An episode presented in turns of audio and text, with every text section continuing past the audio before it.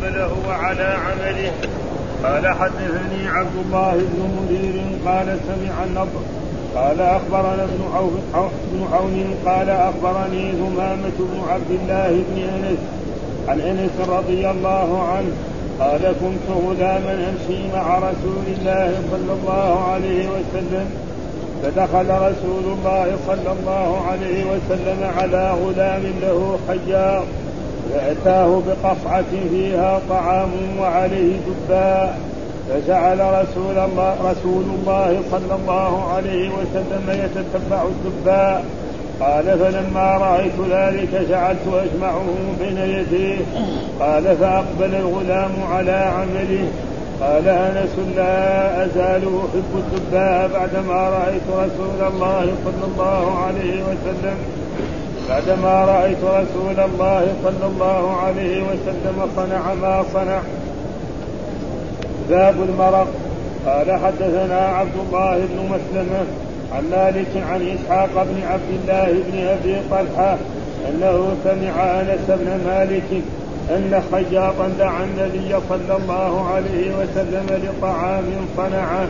فذهبت مع النبي صلى الله عليه وسلم فقرب خبز فقرب خبز شعير ومرقا فيه دباء وقديم فرأيت النبي صلى الله عليه وسلم يتتبع الدباء من حوالي القصعة فلم أزل أحب الدباء بعد يومئذ باب القديم قال حدثنا أبو نعيم قال حدثنا مالك بن أنس عن إسحاق بن عبد الله عن أنس رضي الله عنه قال رأيت النبي صلى الله عليه وسلم أوتي بمرقة فيها دباء وقديم ورأيته يتتبع الدباء يأكلها. قال حدثنا قبيصة قال حدثنا سفيان عن عبد الرحمن بن عباس عن أبيه عن عائشة رضي الله عنها قالت ما فعله إلا في عام جاع الناس أراد أن يطعم الغني الفقير. وإن كنا لنرفع الكراع بعد خمس عشرة وما شبع آل محمد صلى الله عليه وسلم من خبز بر مأدوم ثلاثا. باب من ناول أو قدم إلى صاحبه إلى صاحبه على المائدة شيئا. قال وقال ابن المبارك لا بأس أن يناول بعض أن يناول بعضهم بعضا. ولا يناول من هذه المائدة إلى مائدة أخرى. قال حدثنا إسماعيل قال حدثني مالك عن إسحاق بن عبد الله بن أبي طلحة أنه سمع أنس بن مالك يقول إن خياطا دعا رسول الله صلى الله عليه وسلم بطعام صنعه. قال أنس فذهبت مع رسول الله صلى الله عليه وسلم مع رسول الله صلى الله عليه وسلم إلى ذلك الطعام فقرب إلي رسول فقرب إلى رسول الله صلى الله عليه وسلم خبزا خبزا من شعير ومرقا ومرقا فيه دفاء وقديم. قال أنس فرأيت رسول الله صلى الله عليه وسلم يتتبع الدباء من حول القصعة. فلم يزل يحب الدباء من يوم من يومهم؟ وقال همامة عن أنس فجعلت أجمع الدباء بين يديه. باب الكساء بالرطب قال حدثنا عبد العزيز بن عبد الله. قال حدثني إبراهيم بن سعد عن ابيه عن عبد الله بن جعفر بن أبي طالب رضي الله عنهما قال رايت النبي صلى الله عليه وسلم يأكل الرطب بالقساء باب قال حدثنا مسدد قال حدثنا حماد بن زيد عن عباس بن زرير عن أبي عثمان قال تطيبت أبا هريرة سبعا وكان هو وامرأته وخادمه يعتقبون الليل اهلافا يصلي هذا ثم يوقظ هذا. وسمعته يقول قسم رسول الله صلى الله عليه وسلم قسم رسول الله صلى الله عليه وسلم بين أصحابه تمرا فأصابني سبع ثمرات إحداهن حشفه قال حدثنا محمد بن الصباح قال حدثنا إسماعيل بن زكريا عن عاصم عن أبي عثمان عن أبي هريرة رضي الله عنه قسم النبي صلى الله عليه وسلم بيننا تمرا فأصابني منه خمس أربع تمرات وحشفة. ثم رايت الحشفه هي أشدهن بكرسي.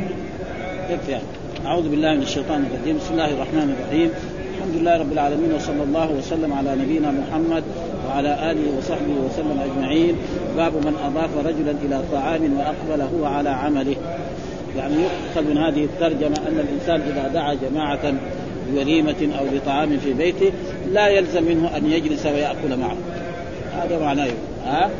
فإن هذا الرجل قدم دعا رسول الله صلى الله عليه وسلم لطعام وقدم الطعام لرسول الله صلى الله عليه وسلم ومعه وهو أنس وذهب هو إلى عمله.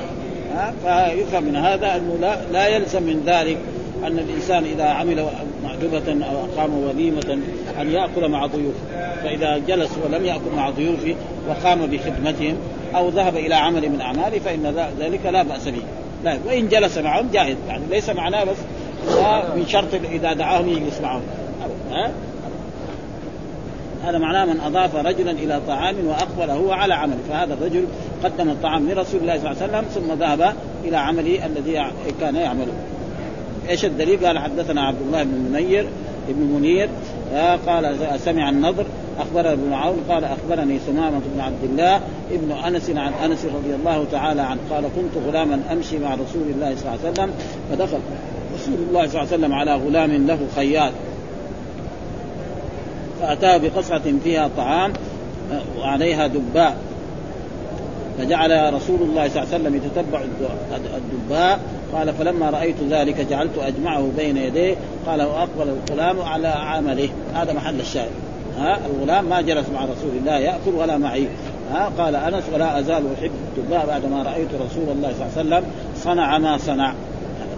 فيقول في هذا يعني ثمامة هذا حفيد لإيه؟ لأنس بن مالك. ابن عبد الله. عبد الله كذلك هذا حفيد. عن أنس أنس عن أنس. يعني صحابي ابن حفيد يروي عن أب عن إيه؟ عن جده. فالأول هو الصحابي والثانيين وليسوا صحابي. يمشي مع رسول الله وكان يعني أنس غلام يخدم الرسول صلى الله عليه وسلم يمشي فدخل على غلام له خياط فأتاه بقصعة فيها طعام وعليه دباء. فجعل رسول الله صلى الله عليه وسلم يتتبع الدباء يعني الدباء. شوف معنى ذلك أن الرسول كان يحب. فلما رأيت ذلك جعلت أجمعه. يعني كان الدباء يكون كثير أمام أنس يقوم إيه يحطه قدام الرسول صلى الله عليه وسلم فيأخذ منه الرسول ومن أجل ذلك هو حب إيه الدباء بعد ذلك وصار دائما يأكله ما دام الرسول يحبه فكذلك أي شيء كان يحبه الرسول صلى الله عليه وسلم فلا بأس للمسلم أن يحبه ويفضله على غيره.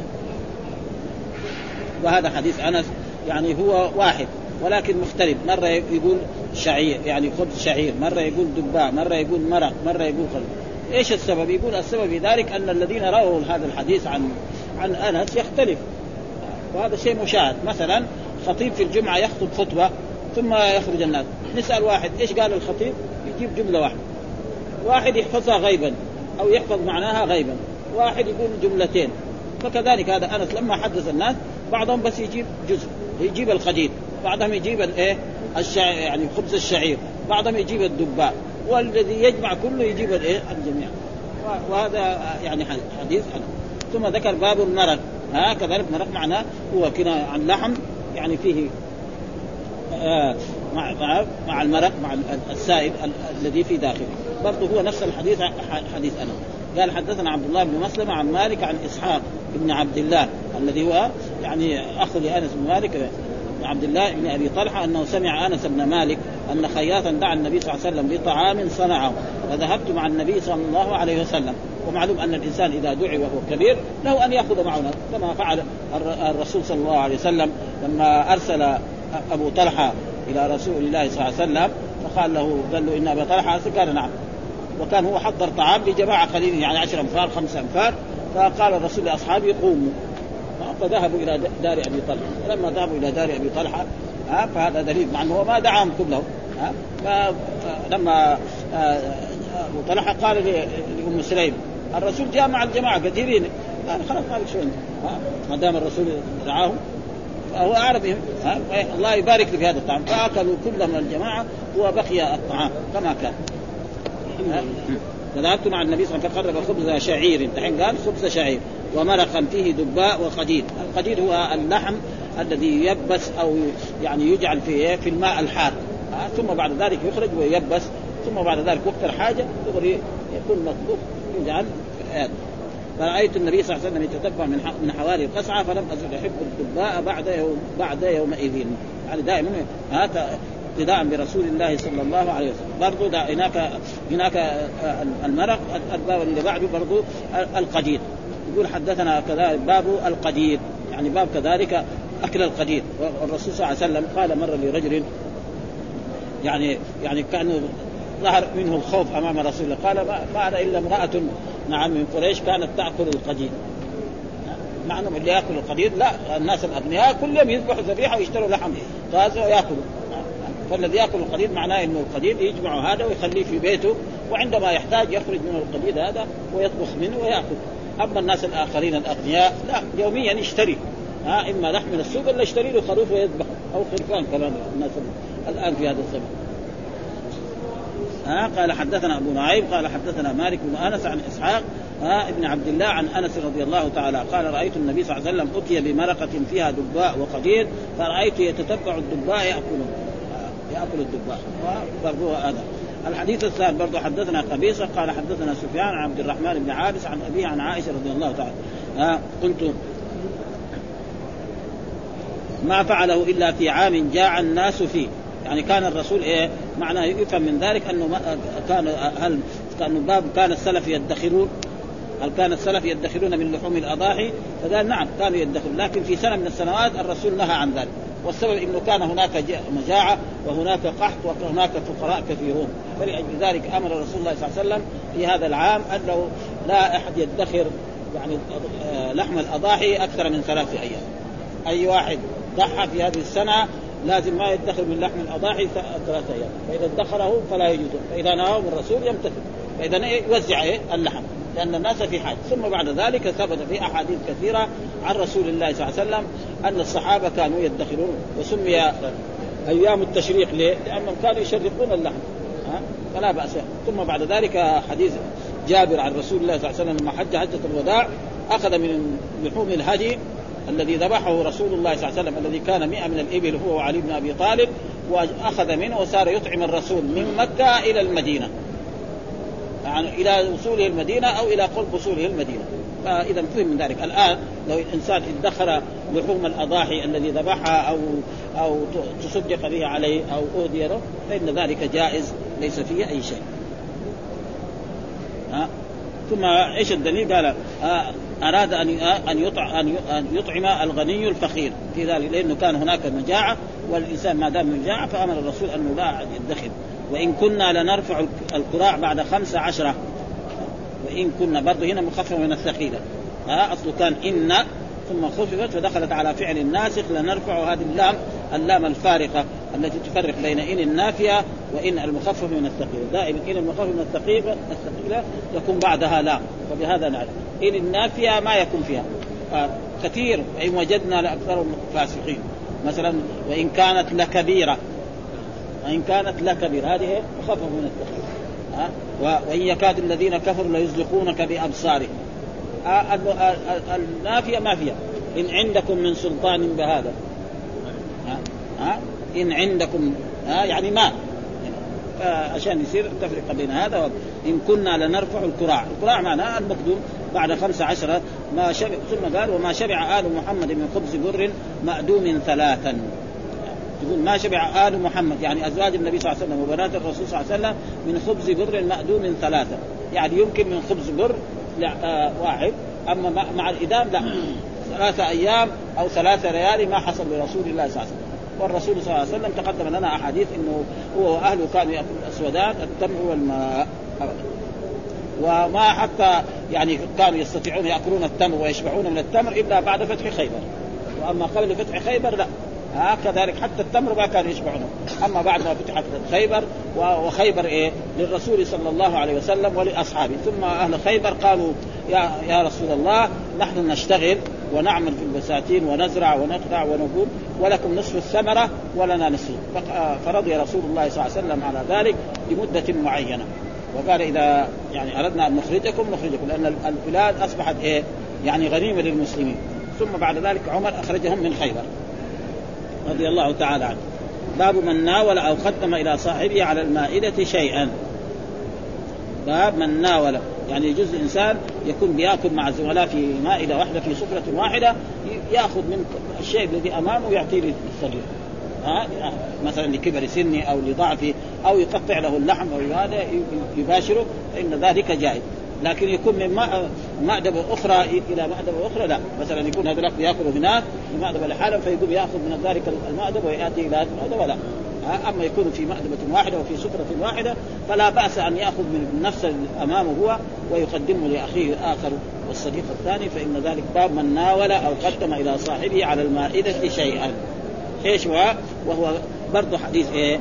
يعني أنس فإن آنس لما رأى الرسول يحب الدباء صار يأخذ الدباء اللي أمامه ويجعلها أمام رسول الله صلى الله عليه وسلم ليأكل الرسول صلى الله عليه وسلم. ها؟ أما ينقلها من من محل إلى محل هذا لا. هذا ممنوع. إيش الدليل؟ قال وقال وقال ابن مبارك لا بأس أن يناول بعضهم بعضا. يعني يكون في سفره واحدة. هذاك يكون جالس هناك يقوم يقدم طعام لآخر هناك. في نفس السفره وهذا حديث يعني الآن جابوا تعليق الإمام البخاري. ان البخاري ما أدرك بعد أدرك إلا قبله. لا بأس أن يناول بعضه ولا يناول من هذه المائدة إلى مائدة أخرى. ها يعني ما ينقل من مائدة إلى مائدة أخرى لا يفعل.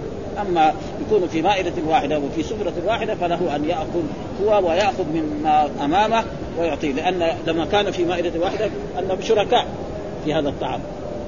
ها كل الحاضرين شركاء في هذا الطعام. فهو ما دام هذا شريك فله أن يأخذ. أما يكون لا جماعة هناك جالسين فيقوم يأخذ من ذلك الطعام ويأتي لهذا فإن في هذا يعني يفهم من الترجمة أنه لا يصح. قال حدثنا إسماعيل قال حدثني مالك عن إسحاق بن عبد الله ابن أبي طلحة أنه سمع أنس بن مالك يقول إن خياطا دعا رسول الله صلى الله عليه وسلم لطعام صنعه. برضه هو الحديث. قال فذهبت مع رسول الله صلى الله عليه وسلم إلى ذلك الطعام فقرب إلى رسول الله صلى الله عليه وسلم خبزا من شعير ومرقا فيه دباء وقديد قال أنس رايته يتتبع الدباء من حول القصعة والقصعة هي الصحن أو فلم اكن أحب الدباء من يومئذ. وقال ثمام عن أنس فجعلت أجمع الدباء بين يديه. هذا محل الشاهد.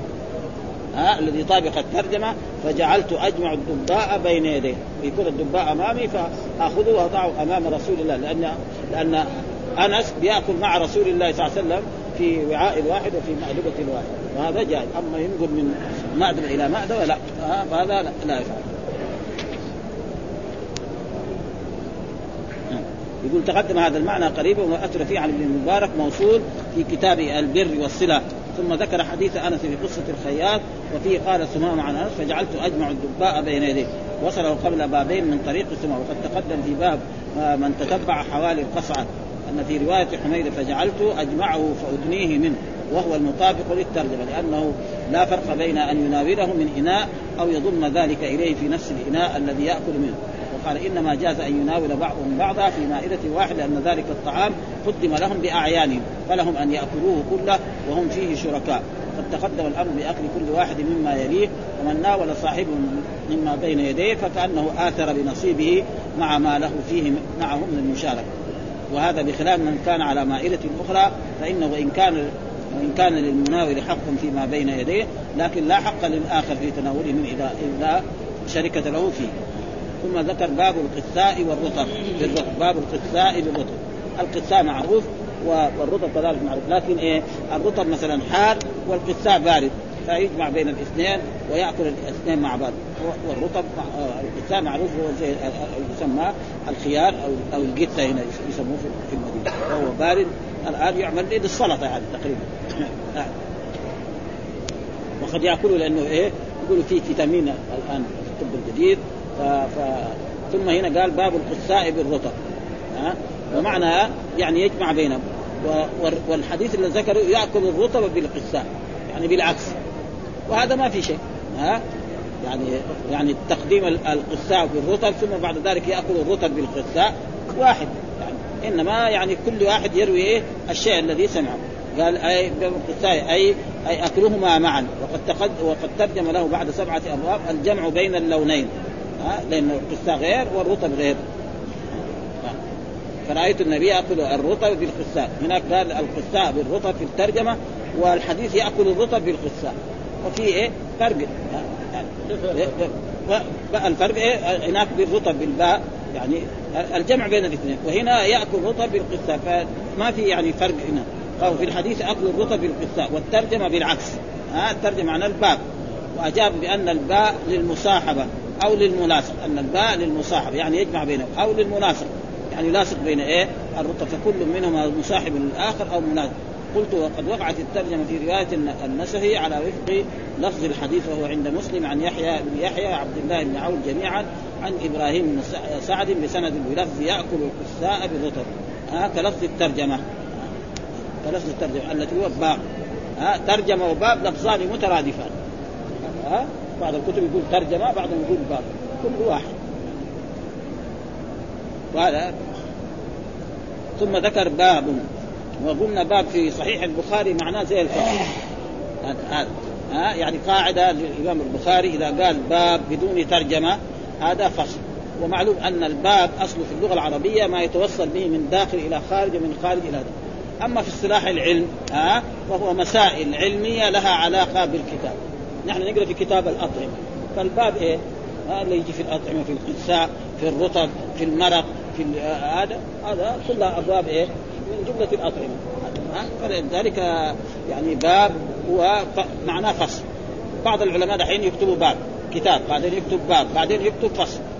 فالبخاري بدل ما يكتب فصل يكتب باب بدون ترجمة. وهذه اصطلاحات علمية. يعني بعض الكتب تجد فيها باب تجد فيها فصل تجد فيها كتاب تجد فيها آخر خاتمة كمان. ها؟ زي ما دحين الإمام البخاري الحافظ يسوي إيه؟ بعد ما يغلق الكتاب يجيب خاتم ويذكر إيه؟ مجمل ما في إيه؟ في في في, في الكتاب هذا. الأحاديث المجمله من الأحاديث المرفوعة والموصولة والموقوفة والتعليم وهذا كثير من الكتب. يقول برضه باب حدثنا مسدد قال حدثنا حماد بن زيد عن عباس الجريري عن أبي عثمان قال فضيفت أبا هريرة سبعا فكان هو وامرأته وخادمه يتعقبون الليل أثلاثا يصلي هذا ثم يوقظ هذا وسمعت يقول قسم رسول الله صلى الله عليه وسلم بين أصحابه تمرا فأصابني سبع تمرات إحداهن حشفة.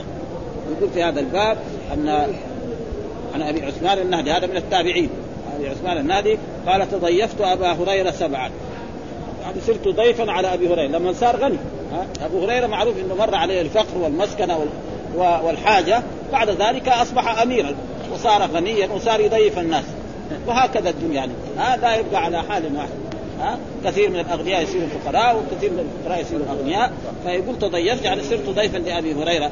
فكان هو وامرأته وخادم الحين صار عنده مرأة وعنده خادم وكمان يمكن عنده أولاد يعني ها؟ وهكذا. ها يتقبون الليل يعني يتعاقبون الليل. يعني واحد يقوم يصلي في أول الليل ثلث الليل والثاني والاثنين نائمان ثم بعد ذلك إذا قام يقوم الثاني وهو ينام. وثم بعد ذلك في الأخير يقوم الأخير الثاني هو وزوجته وخادمه. ناس ها تتجافى جنوبهم عن المضاجع يدعون ربهم خوفا وطمعا ومما يرزقون ها؟ وبالاسحار هم يستغفرون. والرسول كان يقوم الليل فكان أصحاب رسول الله صلى الله عليه وسلم يعني شد من يقتدي برسول الله صلى الله عليه وسلم في قيام الليل فكان أبو هريرة يفعل ذلك فهو يعني يقوم الثلث ويكون خادمه وزوجته نائمان ثم بعد ذلك يقوم هو وتقوم يقوم الخادم ويصلي الثلث الثاني. ثم يرقد مع هذا ثم الزوجة تقوم حتى يأتي الفجر هكذا. وهذا فيه ثناء. نعم من الرب سبحانه وتعالى في القرآن ومحل الشاهد الذي هذا ما له علاقة بالترجمة ولا له علاقة بالامر لكن المحل الذي قسم الرسول بين أصحابه تمرا. يعني لما كان فقير وكان محتاج قسم الرسول بين تمرا فاصابني سبعة تمرات إحداهن حشف معلوم الحشفه يعني الرديء من التمر. إيش الحشفه؟ الرديء من التمر. فكانت هذه الحشفه يقول بالنسبة له كانت طيبة لأنه فقير. فالفقير يحط الحشفه في فمه يقعد يلوك فيها ساعة زمان. أما التمر اللين دغري يتاكل فكانت يعني أعجب إليه. لأن هذا بعد ما يقعد الحشفه فمه ربع ساعة أو ساعة أو نصف يعني مدة ثم بعد ذلك يشرب عليها شوية من الماء. يرد بعض الجوع. هذا عندما كان فقير وبعد ذلك تغيرت الأحوال. قال سبع تمرات إحداهن حشفة. وهذا محل الشاهد الذي له علاقة بإيه؟ بكتاب الأطعمة. وبكتاب القثاء والرطب. يعني باب إيه؟ القثاء والرطب. والحشفة أصله إيه؟ يقول أصله كان رطب لكن قبل أن يصلح يعني ساد. والحشفة بمهملة ثم معجمة مفتوحتين ثم فاء أي رديء. والحشف رديء التمر. وذلك أن تيبيس الرطبة أن أن تيبس الرطبة في النخلة قبل أن ينتهي طيبها. هذا معنى. الحشفة كيف؟ يعني تيبس الرطبة قبل أن قبل تصير طيبة تصير رطب تمام؟ تيبس فإذا يبست تصير حشفة فهو كان يحطها في فمه ويقعد يقول زي كأنها يعني زي اللبان أو زي الأشياء التي تمضغ وذكر هنا أن أبخل الناس من بخل بالسلام وأعجز الناس من عجز عن الدعاء وهذا موقوف هذا.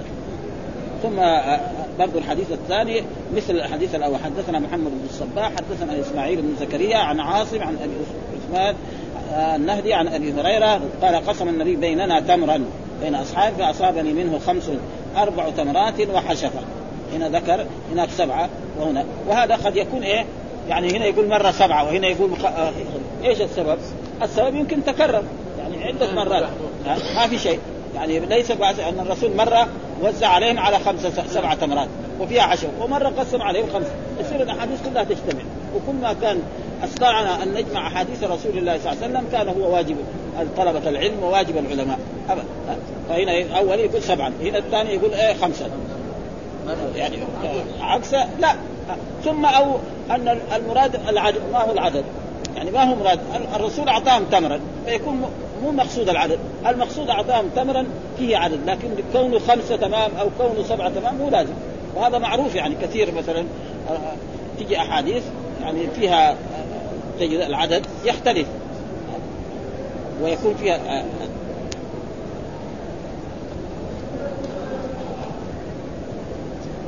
يقول هنا وسقط عند اعترض بانه ليس في آه في فيه للرطب والخثاء ذكر والذي اظن أنه أراد أن يترجم به للتمر وحده.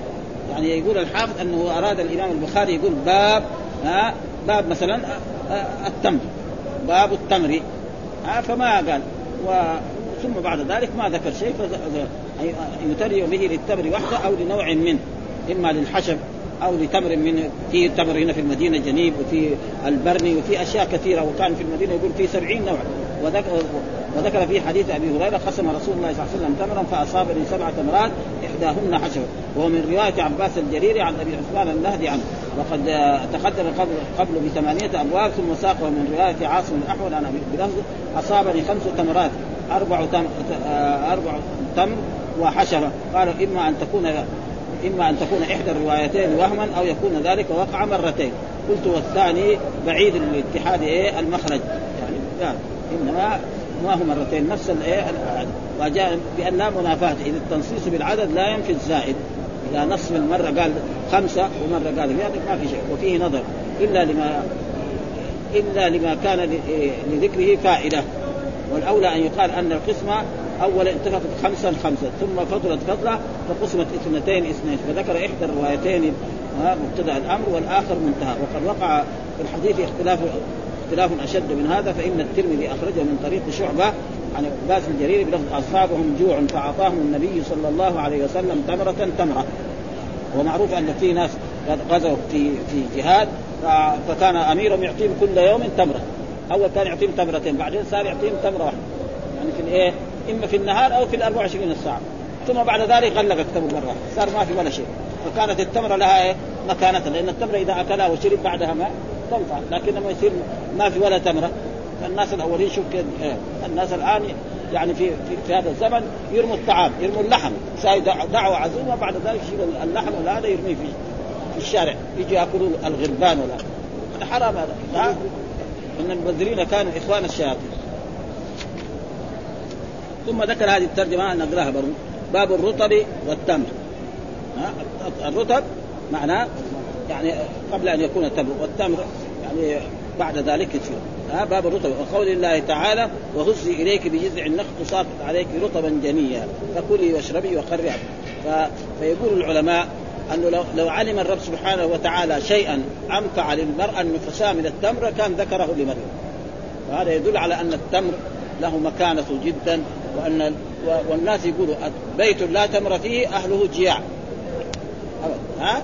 الناس الأولين كذا بيت ما في تمر اهله جياع لكن دحين بعد وجود الأشياء الفاكهة الكثيرة دي يعني بعض الناس ولا يأكل. يمكن يمر عليه شهر ما أكل ولا حبة تمر. لكن له فوائد والأشياء الموجودة فيه من جهة الفائدة الصحية يعني لا يوجد في غيره. فلذلك يقول بعض العلماء لو كان ولذلك أحسن شيء يعطى للمرأة الوالد النفساء هو التمر. ها؟ وأحسن شيء للمريض هو العسل.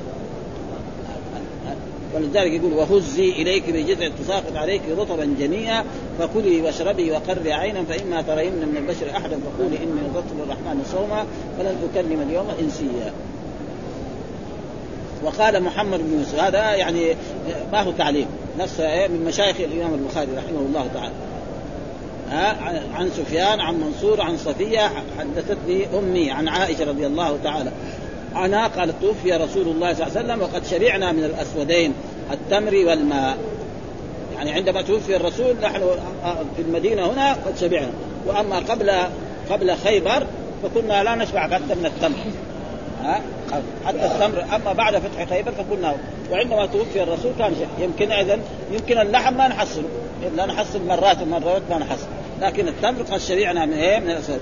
قال من الأسودين. من الاسودين هذا والأسودين الذي لونه أسود هو التمر أما الماء ما هو أسود وهذا مثنى تغليبا في اللغة العربية. وموجود هذا زي الأبوان للأب والأم وكذلك العمران لأبي بكر وعمر والقمران للشمس والقمر والبيعان للبائع والمشتري. في حديث البيعان بالخيار ما لم يتفرقا بابدانهما ما في بايعين واحد بائع واحد مشتري. كذلك الأبوان. ما حد عنده أبوان. ها إنما الأب والأم. ومعلوم هذا اخ اخسر إذا ما يقول الامال لا ما يصير. الابوان وهذا معنى الأسودين معناه اللي هو الأسود التمر. وأما الماء فلا لون له. الماء يتلون بلون إناء. تحط في إناء أبيض يصير أبيض تحط في إناء أصفر يصير أصفر تحط في إناء أخضر يصير أخضر. هذا شيء معروف. فمحل الشاهد انه الأسودين التمر والماء الرطب والتمر. والرطب والتمر شيء واحد بس إنما التمر عندما يكون رطب والتمر عندما يجز وعندما ييبس. ثم ذكر الحديث الذي هو حديث جابر وهذا الحديث يخالف حديث جابر عندما توفي والده وكان عليه دين كثير. ثم بعد ذلك الديان صار يطالب جابر بسداد دين أبيه فجد نخله وقال لهم خذوا. وسامحوا شيء فما قال يعني نحن نبغى إلا يعني مثلا هذا خمسة أوسق هذا له عشرة أوسق هذا له ثلاثة أوسق كل واحد يبغى حقه كامل. فذهب إلى الرسول وقال له كذا وكذا حصل. فالرسول جاء إلى البستان ومر على البستان ودعا. ثم قال له كلهم فكان لهم حتى بعد ذلك كل واحد أخذ ما ما يخصه وبقي يقول ثلاثين وسقا. هذا كان قصة مرت علينا في البيوع هناك. ودحين هذه قصة تختلف عن هذه. لأن هذه مع إيه؟ ديانة كثيرين. وهذه لا مع يهودي واحد. يصير القصة إيه؟ مختلفة عن هذا. هذا ما يقرره إيه؟ الحافظ إيش هو الحافظ يقول حدثنا سعيد بن مريم قال حدثنا أبو غسان قال حدثني أبو حازم عن إبراهيم بن عبد الرحمن عن عبد الله بن أبي ربيعة عن جابر بن عبد الله قال كان بالمدينة يهودي. ها ومعلوم اليهود كانوا بالمدينة وكانوا إيه؟ تحت الذمة. يعني ما لهم للمسلمين وعلينا على المسلمين. يعني يؤدوا الجزية والمسلمون يحافظون على حقوقهم. ما حد يتعدى عليهم ولا يضربهم ولا يسبهم ولا يشتمهم. وكانوا يؤدون الجزية. وكان يسلفني في تمري إلى الجذاذ كان هذا اليهودي يسلفني في يعني يدينني في تمري إلى الجذاذ يقول له أنا أعطيني تمر وعندما أنا اجز نخلي ها والجذاذ معناه هو الصرام. يعني عندما ينتهي الصيف يجز النخل. وأعطيك إيه؟ تمرة. وكانت لجا وكان ل... لجابر الأرض التي بطريق روما يعني كان له بستان في طريق روما فين؟ طريق الايه؟ يعني تقريبا جهة الجامعة لا يزال الآن هناك كانت بئر تسمى بئر عثمان والآن يعني الآن صارت يعني بيوت والبستان ذهب وصار بيوت صار, أرض الأزهر يعني دحين فين أرض روما في أرض الأزهر ارض الازهر إذا رايح إلى الجامعة ورايح إلى سلطان المستشفى الملك على الجهة اليمنى. أرض واسعة هناك وبيعت الأرض. يعني نحن نعرف رجل كان جاء من المغرب واشترى هذه الأرض وكان يزرع فيها الدميري والحبحب وكان من أحسن ما يكون. ثم بعد ذلك هو توفي. ثم بعد ذلك ورثته هم باعوا الأرض بعد ما خططوها والآن كثير من الناس سكنوا هناك. وأرض روما كانت إيه؟ يعني بئر ليهودي. وكان في يوم نعم يبيع الماء على المسلمين. وفي اليوم الثاني دائما يبيع الماء. ثم بعد ذلك عثمان رضي الله تعالى عنه اشترى نصف البئر. فصار في يوم لعثمان مجانا الماء واليوم اللي واحد الناس يحبوا الناس ضعف نهار المجاني ياخذ مال نهار الفلوس بلاش. فاليهودي صار خسران معه فباع النصف الثاني. فصار إيه؟ مجانا جميعا. وهي في هذه الجهة وكان لجابر كذلك بستان في تلك الجهة. ها فجاء فجلست فخلى عاما فجاء فجاءني اليهودي. يقول فجلى فجلست. يعني مين جلس؟ يعني يعني مثلا قال له أنا هذه السنة إذا صار الجزاء أعطيك التمر حق فجاءت السنة وانتهت السنة وإذا به بستانه ما عنده التمر الذي يسدد لهذا اليهودي. ها؟ فتأخرت عن القضاء. يعني جاء قلت مثلا في سنة مثلا تسعه أعطيك في سنة ثمانيه جاء السنة الثانية لما جد النخل وإذا النخل قليل ما ما يسدد دينه هذا معناه تأخرت. أو تأخر السلف عاما. يعني قلت له أنا أعطيك في عام سبعة ما اعطى له في عام ثمانية. ها؟ 409 مثلا مثل هذه الأشياء فتاخر أو أو خاست. إيش معنى خاست؟ يعني مثلا معروف النخل. مثلا رجل عنده بستان عنده نخيل. هذه النخل النخل السنة يحمل حمله كثيره السنة الثانية نصف الحملة هذه أو الثلث. هذا معناه ها؟ يعني أنا قلت له في هذه السنة إذا جاء وقت الجداد أعطيك إيه؟ تمر. وإذا جاء في هذه السنة يعني ما ما قدرت اعطيه لأنه ما ما كان طيب. أو تأخرت قلت له أعطيك العام الثاني وفي العام الثاني ما اعطيت أو أن النخل ما حمل وهذا شيء مشاهد. يعني رأينا هنا في المدينة بستان يحمل في سنة من السنوات شيء كثير. ويجي السنة الثانية وإذا بي النخل ما يحمل يحمل قليل أو لا يحمل جزءا منه. وهذا شيء مشاهد ما هذا معناه يعني فجلست فخلى عاما. يعني إيه؟ تأخرت عاما. إيش معنى خلى عاما؟ يعني تأخرت.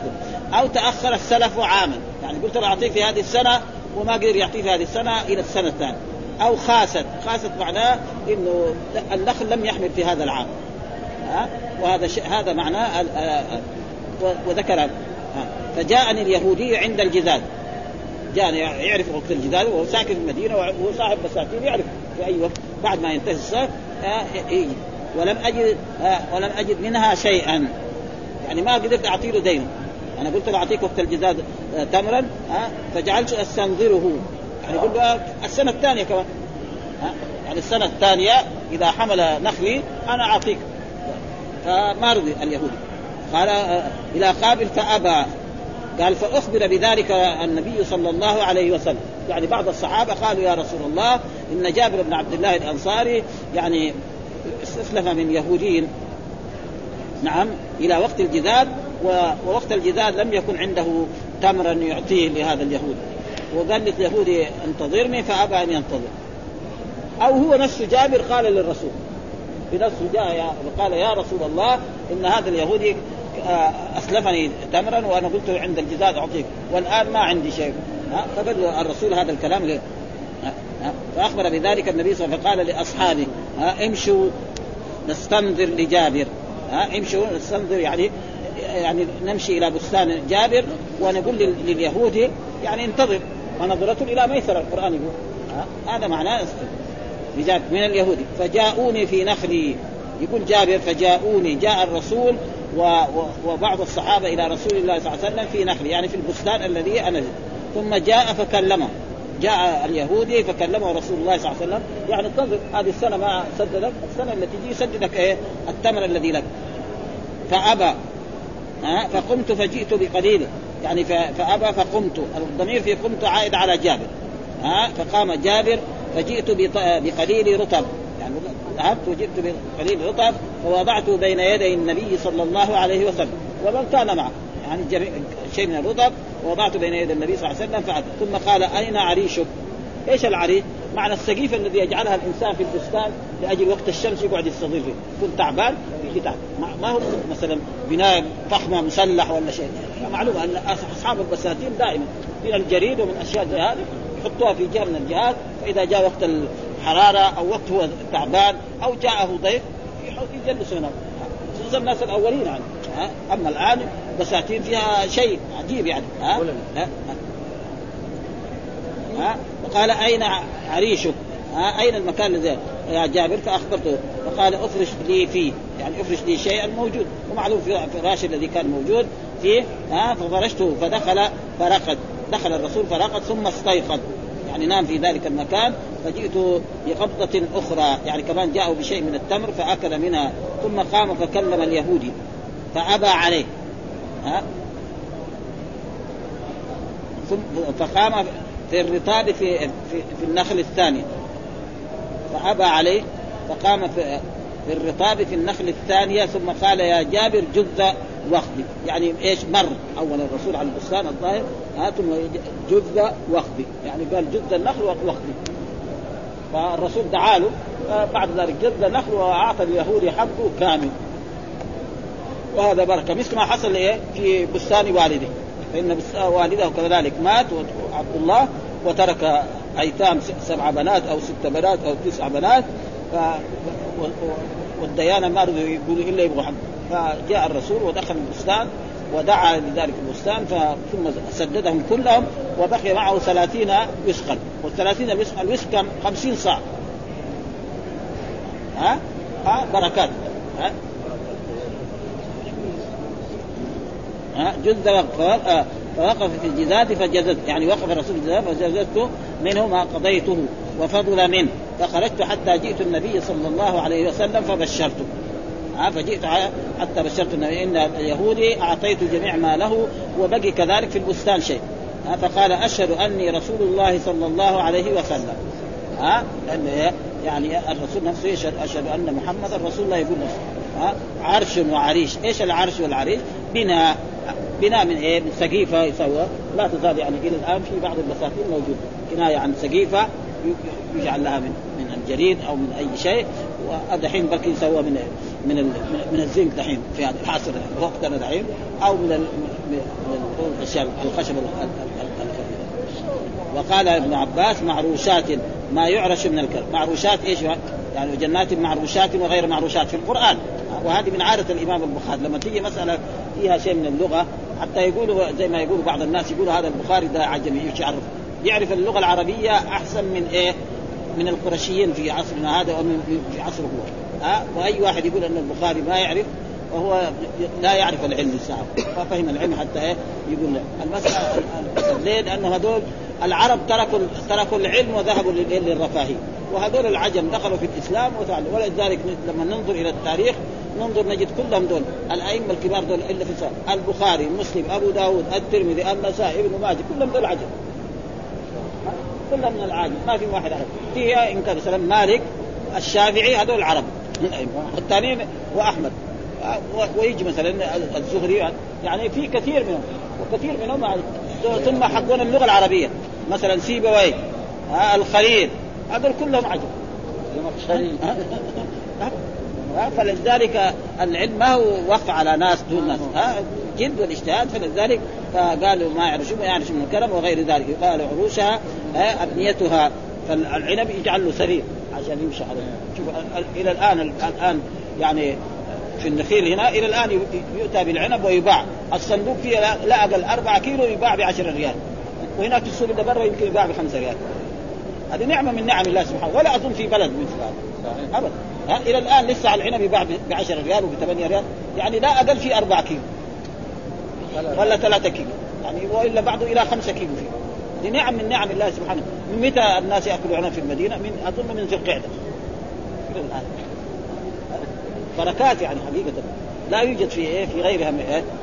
وغير اللي بيودوه إلى جميع البلدان بل يودوا إلى دول الخليج. هذا العنب اللي موجود في النخيل يودوه إلى دول الخليج ويبيعوه هنا شو بايش هذه كله إيه؟ بركة رسول الله صلى الله عليه وسلم لما دعا لأهل المدينة في صاعها وفي مدها ودعا لهم مثل ما دعا إبراهيم وقال أزد مما دعا إبراهيم عليه السلام. مثلا ربي إني أسكنت من ذريتي بواد غير ذي زرع عند بيتك المحرم. واجعل أفئدة من الناس تهوي إليهم وارزق من الثمرات. فقال محمد بن يوسف قال أبو جعفر قال محمد بن إسماعيل. والمراد بمحمد بن إسماعيل فخلا ليس عندي مقيدا. ها ليس عندي ثم قال فجل الجن لا ليس فيه شك. المقصود يعني هذه لفظة لغوية وكثير ما يأتي بمثل هذه الأشياء البخاري يفسرها ويشرحها ويبين هذا